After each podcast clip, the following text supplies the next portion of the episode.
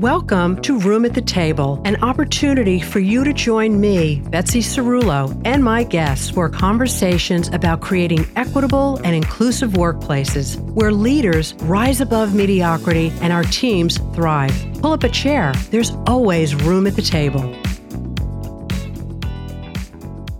Welcome to another meaningful conversation on Room at the Table. I am Betsy Cerulo, your host, and welcome to my guests today, Ashley Brundage, who is a leadership and empowerment expert, author of Empowering Differences, and creator of Voyage of Empowerment Conference with the next cruise dates in September 2023. Ashley started with PNC Bank in 2011 and rose through the ranks to hold the role of a vice president of diversity and inclusion before she left to focus on her company, Empowering Differences. Ashley is an award winning speaker from the transgender community who has overcome many obstacles, including homelessness, as she blazed open doors and carved her own path inside and outside of the LGBTQ community. Ashley's book, Empowering Differences, offers valuable tools for corporate cultures, as well as, I believe, to be a must read for a high school or college curriculum. She is able to answer questions, fears, and myths about the transgender community in an embracing manner. Our other guest, Anne Stoner, is a past board member of PFLAG in Carroll County, Maryland. She is the mother of a beautiful and creative trans daughter, Daisy. Anne is an HR consultant with AdNet AccountNet, bringing her fierce commitment to allyship to our work culture. Today, we are talking about the courageous journey of our transgender community and those whom we love and protect. So pull up a chair, enjoy your favorite beverage, and let's get started. So, welcome. Welcome. I have been so excited to have this conversation, to have both of you share about your experiences. You know, I know we're having a conversation about the trans community, but about leadership, about love, mm. and about supporting supporting everyone. Uh, but obviously, me being in the LGBTQ community, it's it's passionate for me to see that everybody has a voice. So, I want to get started first, Ashley. Can you briefly share with us what inspired you to write Empowering Differences? well, first, I want to say thank you so much for having me here. And I feel like that you should read my introduction everywhere I go on the Empowerment Roadshow.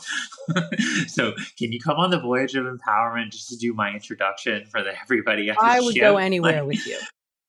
I'll take you into the ship captain uh, uh, section, and and you know how it goes ding ding ding, and then like literally you, will just start speaking to everyone on the ship in the morning, it. reading my bio. can, can, we do that, please? Because that sounds like that would be a lot of fun. you never know where I may show up in September.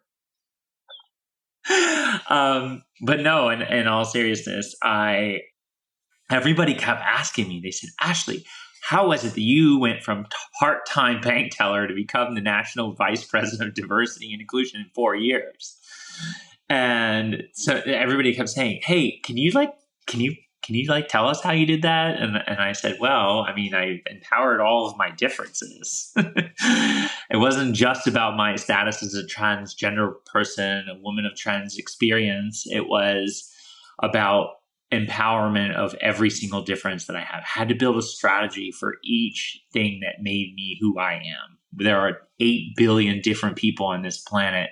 And if everyone centered into having a plan to drive empowerment for each of their differences, our physical abilities, our attributes, our social economic class, um, all of these things uh, impact our experience and how we connect with other humans. So why not have an empowerment strategy for each of those things? And so that's kind of what my, uh, well, so the book was the first iteration of this, and I've created it as a workbook, as a leadership course, as an empowerment tracking tool digitally, where people come and I can actually measure how empowered they are for their differences. It's grown to be so much more because there was such a need. So many people were wanting to be able to have guidance on an empowerment journey And that's what prompted me to write this book. mm-hmm. What would you say in your journey? Because there was a point that you were homeless. What would you say was, I'll do twofold, the biggest challenge for you and the part that you're most proud of? Mm. I mean, I think the biggest challenge was hiding that from my kids. Like they had no idea that we were even homeless. I mean, I had a conversation with my youngest and he said, you know, you, you, I heard you say that we were homeless. I said, yeah. He's like, I didn't even know that. And I said, yeah, that's because as a parent, I shielded that from you. You had no idea you know, it was really strategic. We were like squatting illegally in houses, and, and and then when we knew that someone was coming to check on the house, we would be out of the house. Mm-hmm. so uh, we would go out for dinner, or go to friends' houses, or go somewhere to the community, and and figure out where we could be while they were there, scoping to see if anybody was living there that was the hardest thing was hiding that mm-hmm. and and not exposing my kids to that so that way they didn't they didn't have any he didn't have any idea.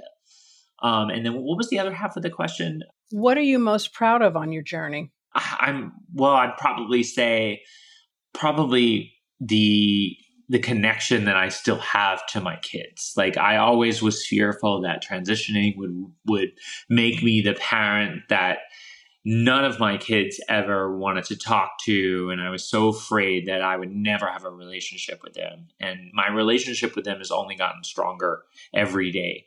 Um, and while they've known me more of my life as my authentic self they still know that mm-hmm. that there was a transition and that there was a change. Uh, but every day our relationship has gotten better because I got better as a human. I got, I increased the things I help with our relationship. I increased the things to help me be a better person so that, that way our relationship would always improve. Not living a double life any longer and living one life and being authentic allowed me to increase empathy and increase emotional intelligence and increase awareness so that that way I could be a better human. And that's what helped me along this mm-hmm. journey. Mm-hmm. Now, you have two sons, correct? Yes. How old are they now? Um, so they're almost 16 and almost 18. So I have two high schoolers finishing up high school now. Wow. You know, it's interesting because um, one of my granddaughters is 17 and she was just in a play uh, last month. And there was a lot of intersectionality with the characters in the play that uh, they did Mamma Mia, and you would think one character was, you know, female, but a, a, male would play it, and, and vice versa. And there were quite a number of her friends in the play who were trans. And I thought, boy, you know, we have come a long way and it was and it was so prideful and she was so excited. So um, how do your how do your kids in school because you know sometimes now kids are wonderful and kids are also cruel. How do they what do they encounter with this amazing mom? Um, well i guess it really depends on which one you ask because one of my uh, my oldest uh, son goes to a deeply Christian faith based uh, camp, mm-hmm. um, and um, I don't get the sense that there's a lot of belonging and welcomingness and inclusive nature for me to be anywhere near the campus. So I really try to stay away. Um, and give him the space because that's what he prefers, mm-hmm. and um, and that's make that's what makes our relationship stronger. Okay. Um, you know, sadly, you know, I don't get to be there for every single thing, um, but he knows that I I'm always available and I'm I'm always there for him, and you know, we connect on in different ways. Um, but for my youngest, I'm there picking him up from school every every every once in a while, every few days, and um, you know, and he doesn't have you know he doesn't care. I mean, it's just part of um, you know part of who, who, who we are and everything. And yeah, it's, it's, it's really great. And, uh, that I get to, you know, be a part of all the things that he does, but you know, it's give and take. Um, and that's, you have to, you can't just, you can't just parent kids one way for all kids, just like you can't manage employees one yeah. way for all employees. You have to get to know the people and you have to build a strategy that works best for how you're going to communicate and partner with them. Right. Mm-hmm. Well, you know, I think that's a perfect segue for you, Anne, as a parent. How has that journey been for you with Daisy and her evolution? You know, I I sort of think the universe kind of aligned the planets for us. I became a member of PFLAG not because I, at the time, thought I had a gay son. I became a member of PFLAG because I worked in the school system and I saw just a ton of gender stereotyping at the elementary level. And because I wanted to advocate for kids, and you know, there's strength in numbers, the board just wasn't listening to little old me. So I contacted PFLAG, which was the only LGBTQ plus advocacy organization in our county. And we went to work with the school system. And through PFLAG, I met a lot of very successful, very happy trans folks. And I also met some trans folks that had some very, very tragic stories. So when I found out that I had not two daughters, but three daughters, I was able to breathe a little bit and not be uh, so fear based, which I think happens to a lot of um, a lot of families. I also, I think, was helpful. I didn't really have a religious um, conflict, which, you know, I can't imagine what that's like, but there was no religious conflict for us. We really, uh, you know, Daisy, Daisy's Daisy. And uh, the inner soul of someone, the inner core of someone, the personality of someone doesn't really change because of their outward appearance. Um, well, that may not be true. When they when they are their authentic self, they become happier. so um, that that does that does change. We're we're just lucky. We have we have three kids. I have a husband that is very supportive, and we're very open in our family. We ask questions. We're not allowed to. We're not afraid to ask what might be difficult questions if you dance around the subject, then you never get that relief you're looking for.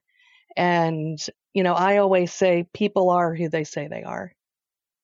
You know, I remember the first time that I told my mom I was gay when I was in college, and um, she drove down from New Jersey to DC to have this conversation with me. And the first, you know, when you first say something immediately it felt like so much was lifted off my shoulders. And she went into denial mode. You know, just come home this summer, we'll work this through. It's a phase. And, you know, typically that was customary back in the 1980s.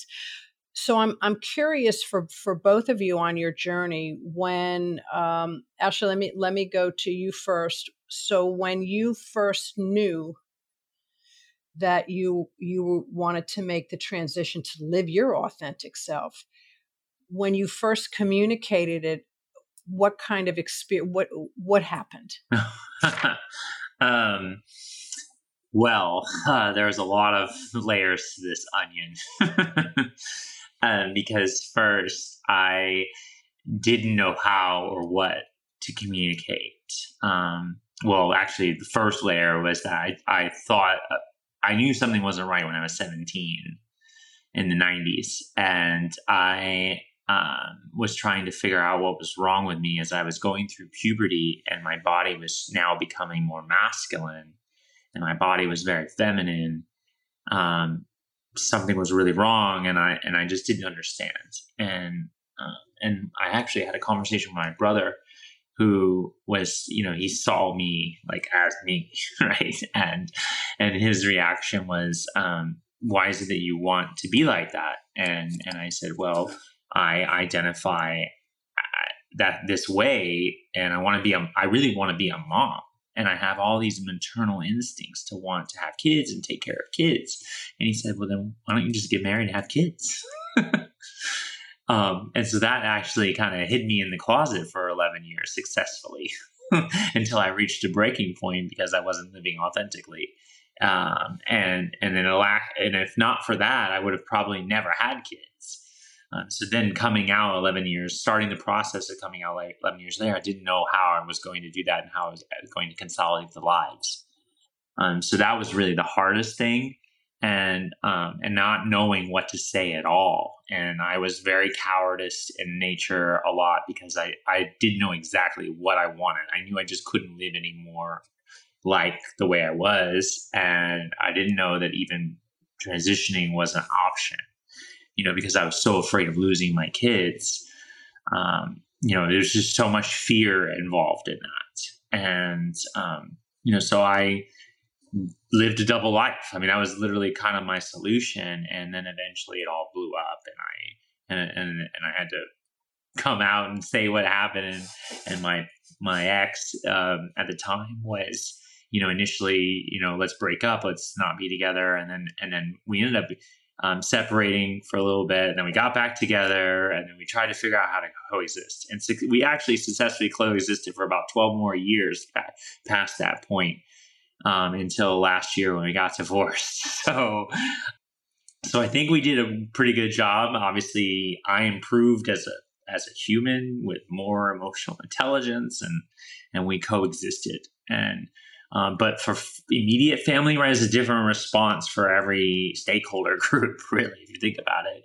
Um, because my sister was my person and still is. And she was the first person I told. And she thought that I was going to tell her that I was dying because I had been losing so much weight. Uh, because with each pound that went off, I felt I looked more feminine. So I was like, oh, well, let me just lose a bunch of weight. That's going to help my appearance and help me fit into clothes because it's hard to find clothes if you're not, if you don't fit into smaller sizes. Shocking things that that are that are barriers that you don't even realize. Uh, and then my mom, conversation with her was like really impactful and she took it so hard thinking about what did she do wrong did she drop me too many mm-hmm. times i'm yeah. just kidding yeah. Um, and uh, and she was just distraught, like biting off all her fingernails and cuticles, and it was rough for a couple weeks. And then finally, my sister went to her and said, "Listen, right now, you you you have two daughters." When and then my sister was uh, leaving town to go back to where she lives in Thailand. And, she, and so she, t- she told her, she said, you can either have two daughters or you can have no daughters. and, wow. Yeah.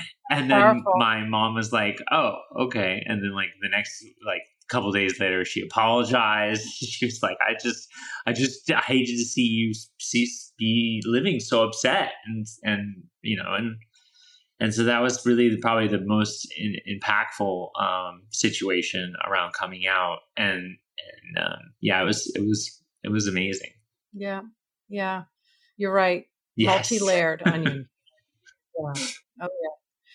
So anne would you are you willing to share how it was for you when daisy started to share with you her changes her feelings? Sure. Daisy went to college in Chicago and you know, we we just had a sense that things just weren't going in the direction that we had expected. We just knew there were some things that perhaps she was wrestling with that we weren't truly aware of. And um, when she she finally told us, we were sort of I think there was some relief because now we have an answer to why we felt there there might be something going on. And I'm and I'm sure, you know, that was wrestling with coming to terms and recognizing who she truly was to herself and then having the the courage to share it with others and then there's there's sort of a coming out for parents too for the for the family. Um, because we all want to share stories about our kids and you know when when you get together with couples at a restaurant to din- for dinner and they say so how's the family? Well i want to talk openly and honestly about all of my wonderful kids and what they're doing and who they're dating and where they're living and all those things. And you know there there are some people that sort of don't understand and i just kind of tell them it's it's okay that you don't understand. And there are some people that you know maybe we're not as close as we thought we once were with and there are some folks that we've actually gotten closer with or have surprised us with their welcoming opening arms you know? They um they like the stoner family and they know if they don't accept all of us you know i can i can remember in fact it was we we traditionally have a big christmas eve party and um, daisy was a little concerned you know because sort of the world would come into our house and daisy had pulled me aside and expressed that you know she was a little concerned about how people were going to receive her and um, i said look they know whose house they're coming to. And they know if they disrespect anybody in their house, in this house, you know, they're out. No one is going to come into our house and be disrespectful. And um, it was, you know, we were living in a very conservative community. We were sort of the oddballs. As a family, not because of anyone being transgender, but um, it it was just just amazing how um how receptive folks were. And we leave ourselves open to questions.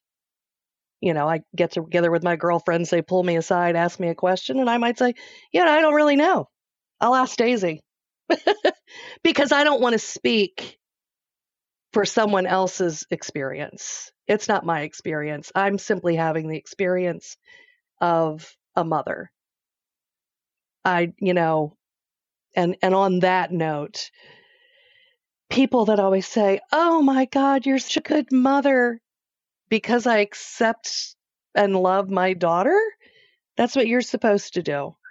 I'm a good mother because I made uh, their lunches for the entire time they were in school. That's what makes me a good mother. Loving your kids, you're supposed to do that. Yeah. Yeah.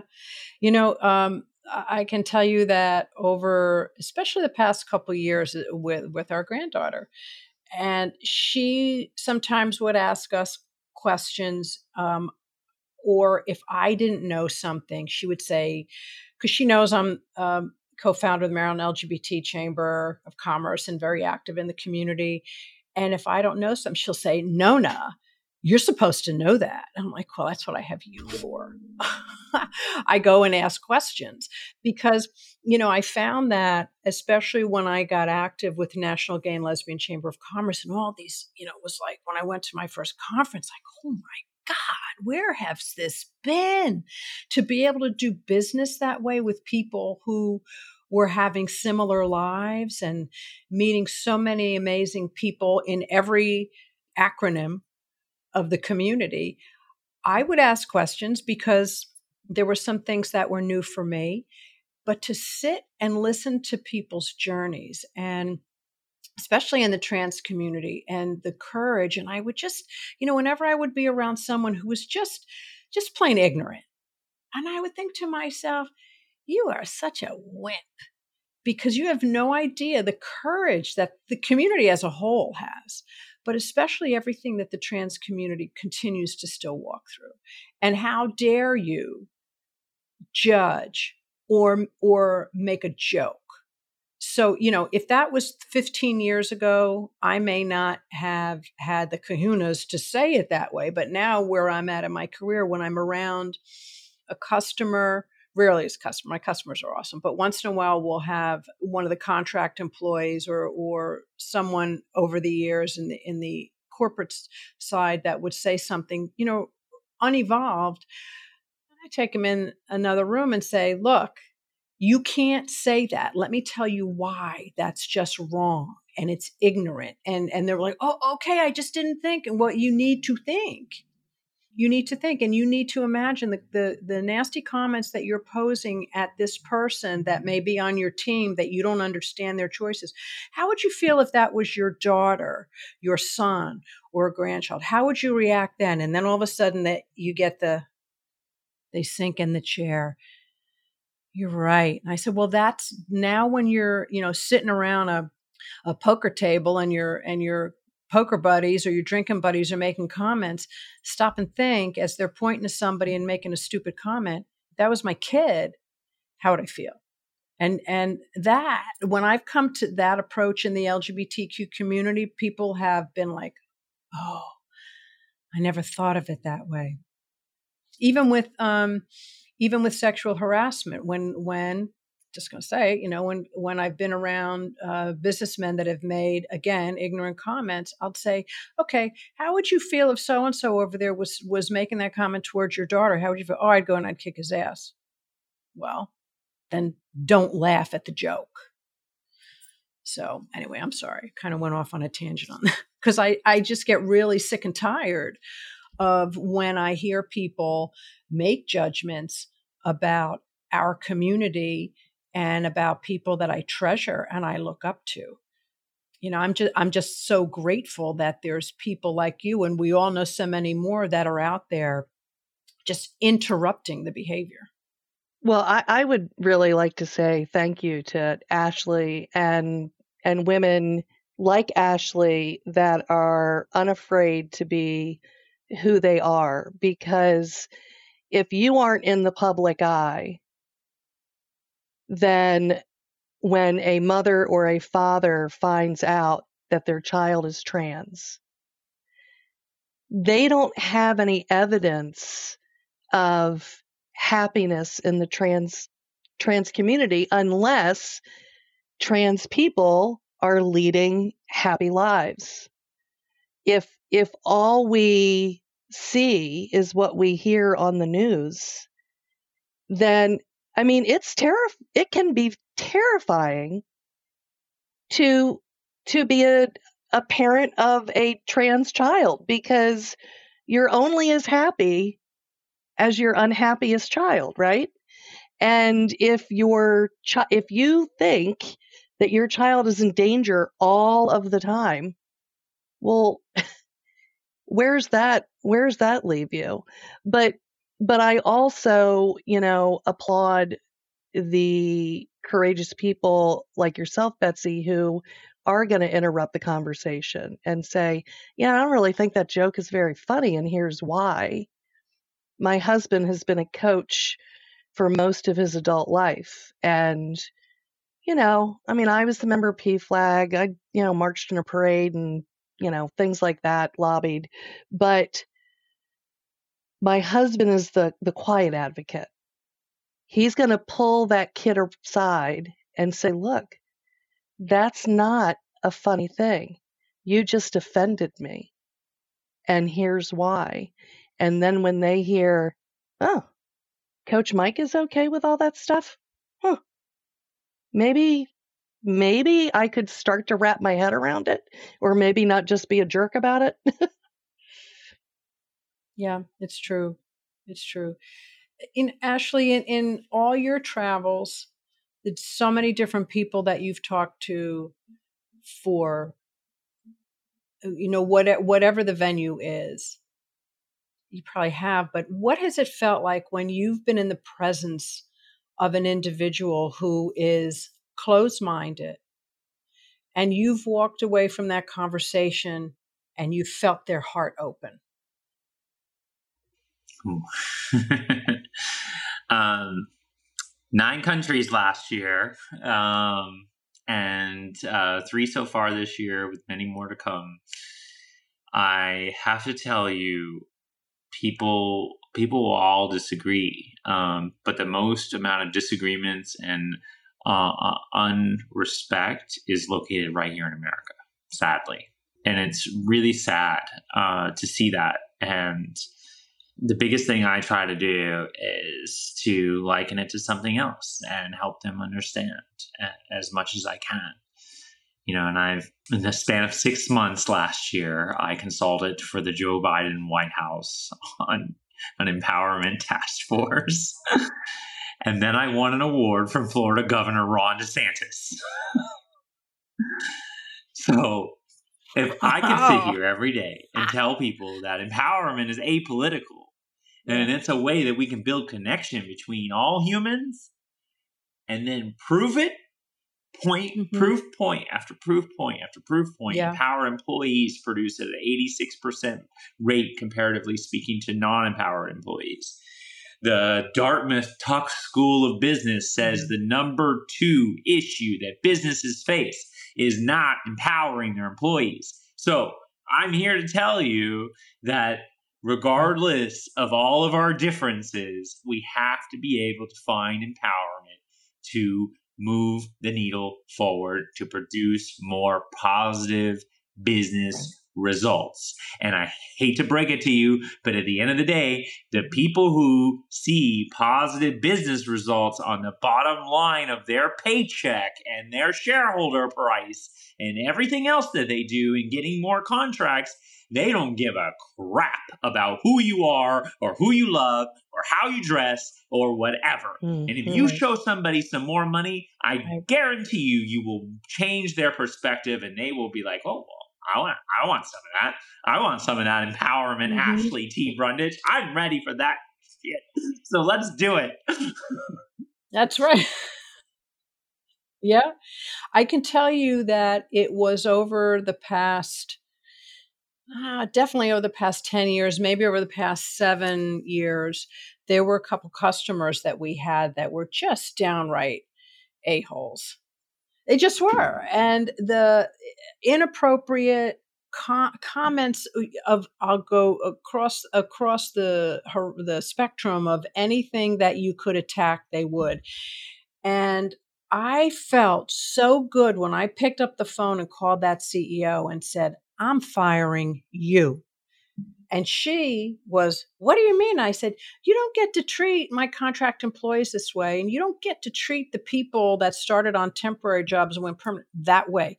You, as a woman, should be so ashamed of yourself, and I don't want to be associated with you. So when I started to do that with customers, my employees were like, wow they got empowered because they they felt that you know, I was putting the stake in the ground. I'm not taking that anymore. And I felt that in losing some of the business, we gained tenfold because it was almost like I cleared the space of the toxicity and attracted the customers that totally got it. And the customers that we have today are amazing. And that's because not just me, but the culture stands up and says, nope, you don't get to treat somebody that way. So you're right. It goes, empowerment goes right to the bottom line in a positive way.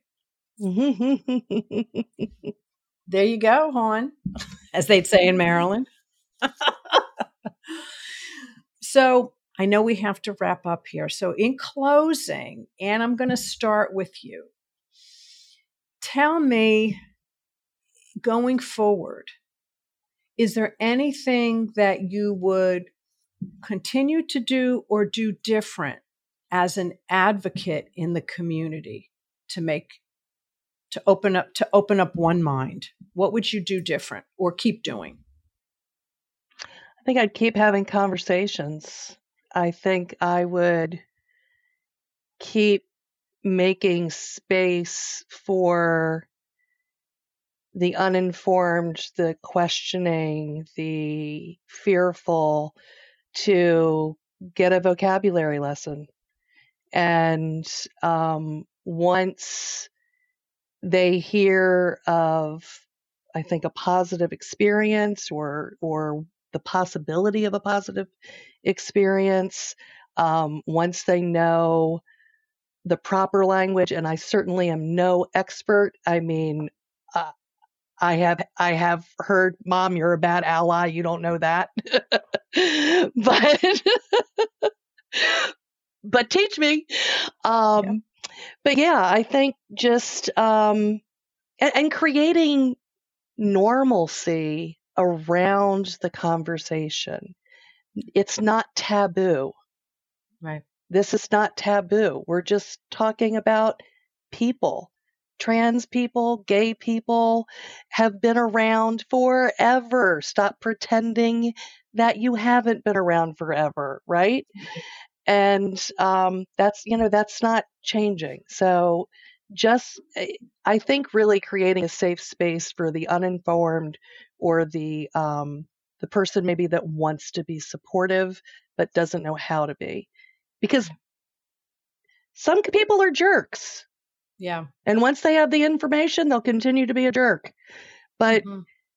some people are so afraid they're going to say the wrong thing that they don't say anything at all and they mm-hmm. live in their bubble of of ignorance and and don't know really how to advocate for them, them themselves yeah. and get the information they desire.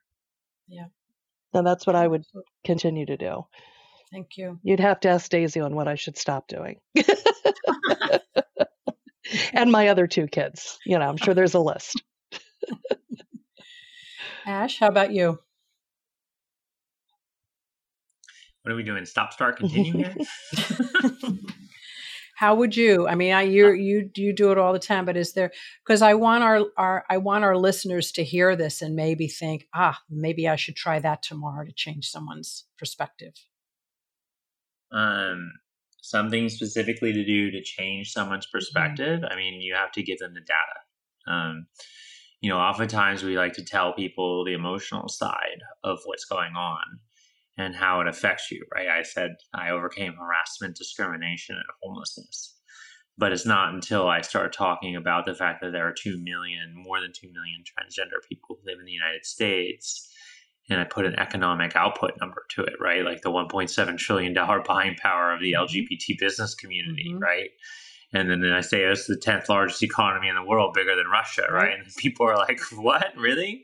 You know, and I talk about uh, annual buying power of you know more than a billion dollars and from consumer goods and you know and and I think that you have to do that um, you have to talk about those numbers and you can talk about those numbers in relation to any one of your differences not just your right. gender um, because LGBTQ people go across all the same spheres of the 10 most common differences we have as humans um, when I was trying to empower my differences uh, really my social economic class and my educational background, having dropped out of high school, was really the barrier for me to a barrier to entry to find employment.